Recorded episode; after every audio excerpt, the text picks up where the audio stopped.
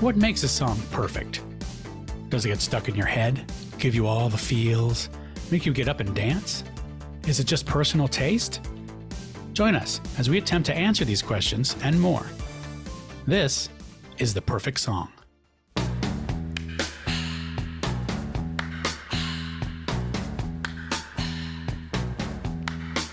It's the time of the season.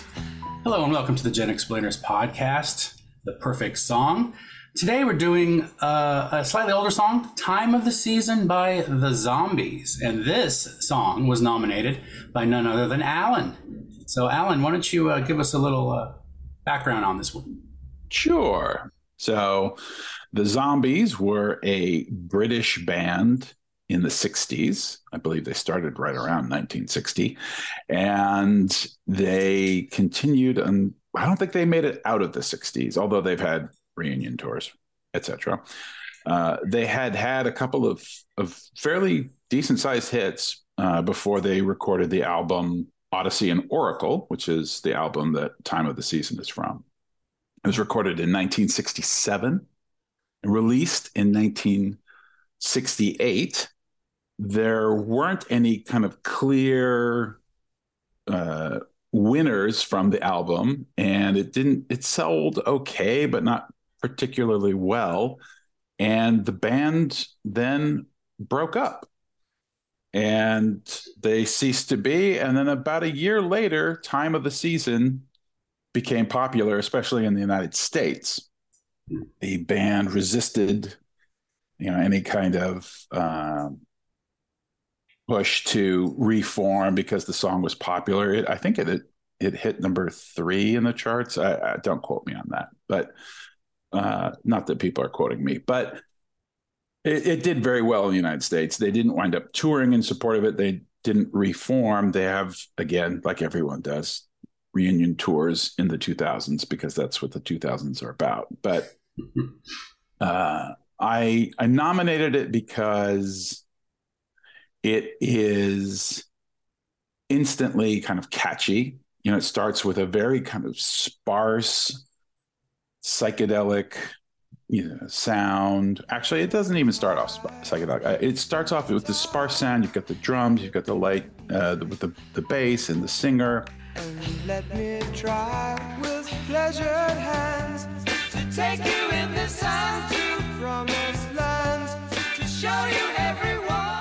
and then later in the middle of the song, it erupts with this very psychedelic keyboard music. It was written by Rod Argent, who was the keyboardist for the group.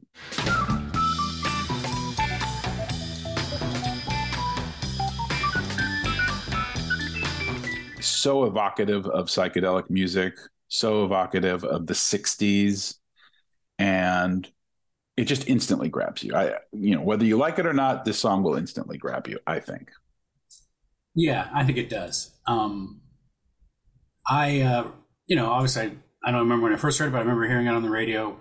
I had heard it before many years ago, and it's it probably it shows up in commercials mm-hmm. and things. But uh, yeah, just sort of through osmosis, I've heard the song, and that beginning, uh, the way it's produced, the stereo separation of it, and uh, yeah, the bass with the the pop click and then a kind of thing. Mm-hmm. It's it's really um, memorable and it's really cool. It's kind of spooky, and uh, yeah, it's really really uh, stands out. Um, how about you, Mike? What do you think of the song? Your general thoughts? Yeah, well, it, it, it definitely was used in commercials, as you said, because I think it probably mm. sold a lot of cars at some point. Um, but um, in the particular case of this song, um, and this goes back to our defining what's a perfect song. This is one of those songs that I think that you could listen to now and listen to back then, and it doesn't seem like it came from a particular time or era. And that's what I think a perfect song does. So I I mean, I know we haven't gotten to that question yet, but in my mind, I can listen to this song now and listen to it 40 years ago and it has the same effect on me um and that's what i like so much about it is that it it it, it defines a mood rather than a time. I think that all the things that you've said already about like the the sound and the the you know the the music itself and and all, all the all the elements of it work together really well. And it becomes this sort of i guess a, a, a track that i can't really shake very easily. And it's and i think that it's really pretty impressive for the kind of kind of uh, uh hypnotic elements mm. of the song itself. Yeah that's and, a good word for it. Yeah it, it's it's really hypnotic and it's catchy and it's pretty poetic a lot of times too. It it it, it has this sort of romance to it but it also has a sort of ethereal quality to it it's it's it's very interesting it has something that we've talked about before when we when we are discussing what makes a song great or perfect it's it's very evocative the memory in my mind of it was like oh yeah that that song is a good song, but I don't like the chord. When they sing the title line, I don't like it because it's one of those very 60s harmony things. Oh, that's, you know, and I'm like, oh, I don't like that kind of late 60s Summer of Lovey ah, thing.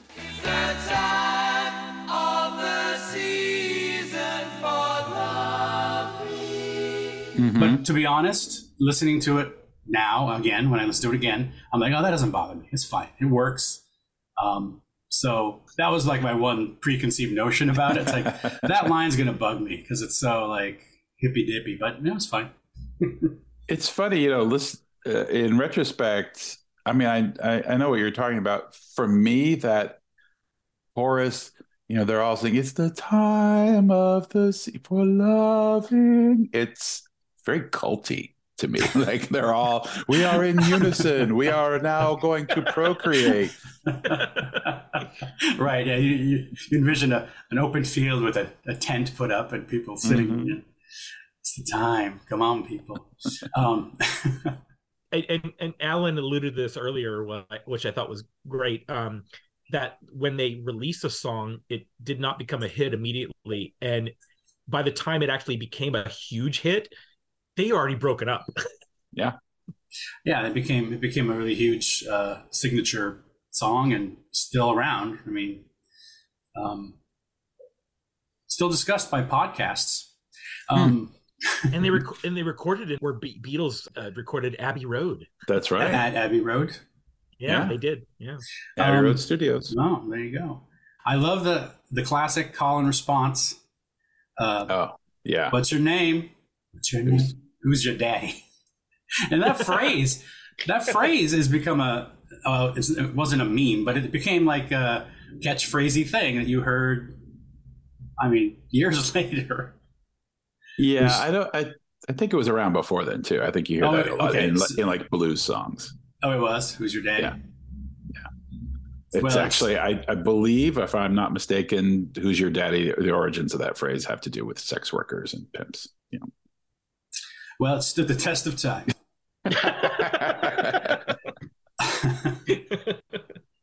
we hope you're enjoying this GenXplainers podcast. Remember to find us and follow us on social media. Give us a like, a follow, or support us on Patreon. And we'd much appreciate a five star rating on the podcast platform of your choice. Now, let's get back to the show. Alan, I'll let you ask the question whether, you know. Well, why don't you answer the question first? Is it a perfect song? I will try with pleasured hands. Um, yeah. Wow. Oh, wow. Yeah. Hey, that's from the song. It's the time of the season for pleasured hands. Yes. Uh, it's it's kind of this podcast is going in an interesting direction. Uh, I am going to say, yeah. Well, so I nominated it, so I clearly had an inclination towards it. I do think it's a perfect song. So, so I'm I'm not even going to justify it. I'm just going to you know throw it out there. The discussion itself either justified it or didn't for people. I the way what I have written down is I say yes or at least very close. Uh, the, the line I wrote down was two psychedelic keyboard solos might be one too many, but the one at the end that adds to the chaos of how it ends is fantastic. Yeah. I think maybe if they did something slightly different with the first one that, that wasn't just a freeform solo, again, it was the 60s, but like maybe if it was just a teaser of the end solo, which really brings it home, then for sure it's perfect. But I don't know. You're such a structuralist. I am. I can't help it. No, you are. I, I I totally that. am. It makes not me a criticism. feel. It makes me feel comfortable. All right, I'm, I, I'm I'm gonna say it actually is a perfect song, and I don't feel like I should have to justify it since Alan didn't, but um, but I'm going come to the- anyway. How come the person not thinking it's perfect is the one that has to justify it? Actually, I'll just say this. I think it's perfect. And some of the best reasons for it were the ones that Mike uh, articulated, I think. Yeah. I, I I I personally like I like I said earlier, I'm and, and I knew you were I, I was leading towards this and you- already in the earlier comments. I can listen to it now and listen to it 40 years ago and it had the same impact on me. Um and that's really important in a song that is quote unquote perfect or timeless. And that's that's how I think this is leaning how how I define these. What I will feel about it 30 more years from now. You You'll be dead. thing. Uh, what the fuck? Well, we'll all be dead. We'll all be dead. And the only true uh, 30 years? I mean, yeah, most likely. Hey, no, no, hey, hey, hey, hey. The only way you'll truly be able to pay tribute to the song is if you put it on your tombstone. Lyrics. In fact, on your tombstone, it should say, What's your name? Who's your dad? mine's going to say, me try with pleasured hands. All right. Sorry. Yeah. Okay. Awesome. Um, so you say yes, Mike, basically. I, I do, yeah. yeah. And uh, yeah, you kind of the, the evocative thing, and I thought, and the timelessness thing as well. Um, that that goes a long way to sort of push it there. I think. So Anyway. I feel like there's two solid yeses and one qualified yes. I have a qualified yes. Yeah, I, I and it, it probably was just I was in a mood when I listened to it. I'm like, not everything's perfect. Hippies, no. Um, so great, sounds good. Well, if you haven't heard the song, check it out. And thanks for listening. And uh, have a wonderful day. And we'll see you again. Say bye, guys. Goodbye. Bye.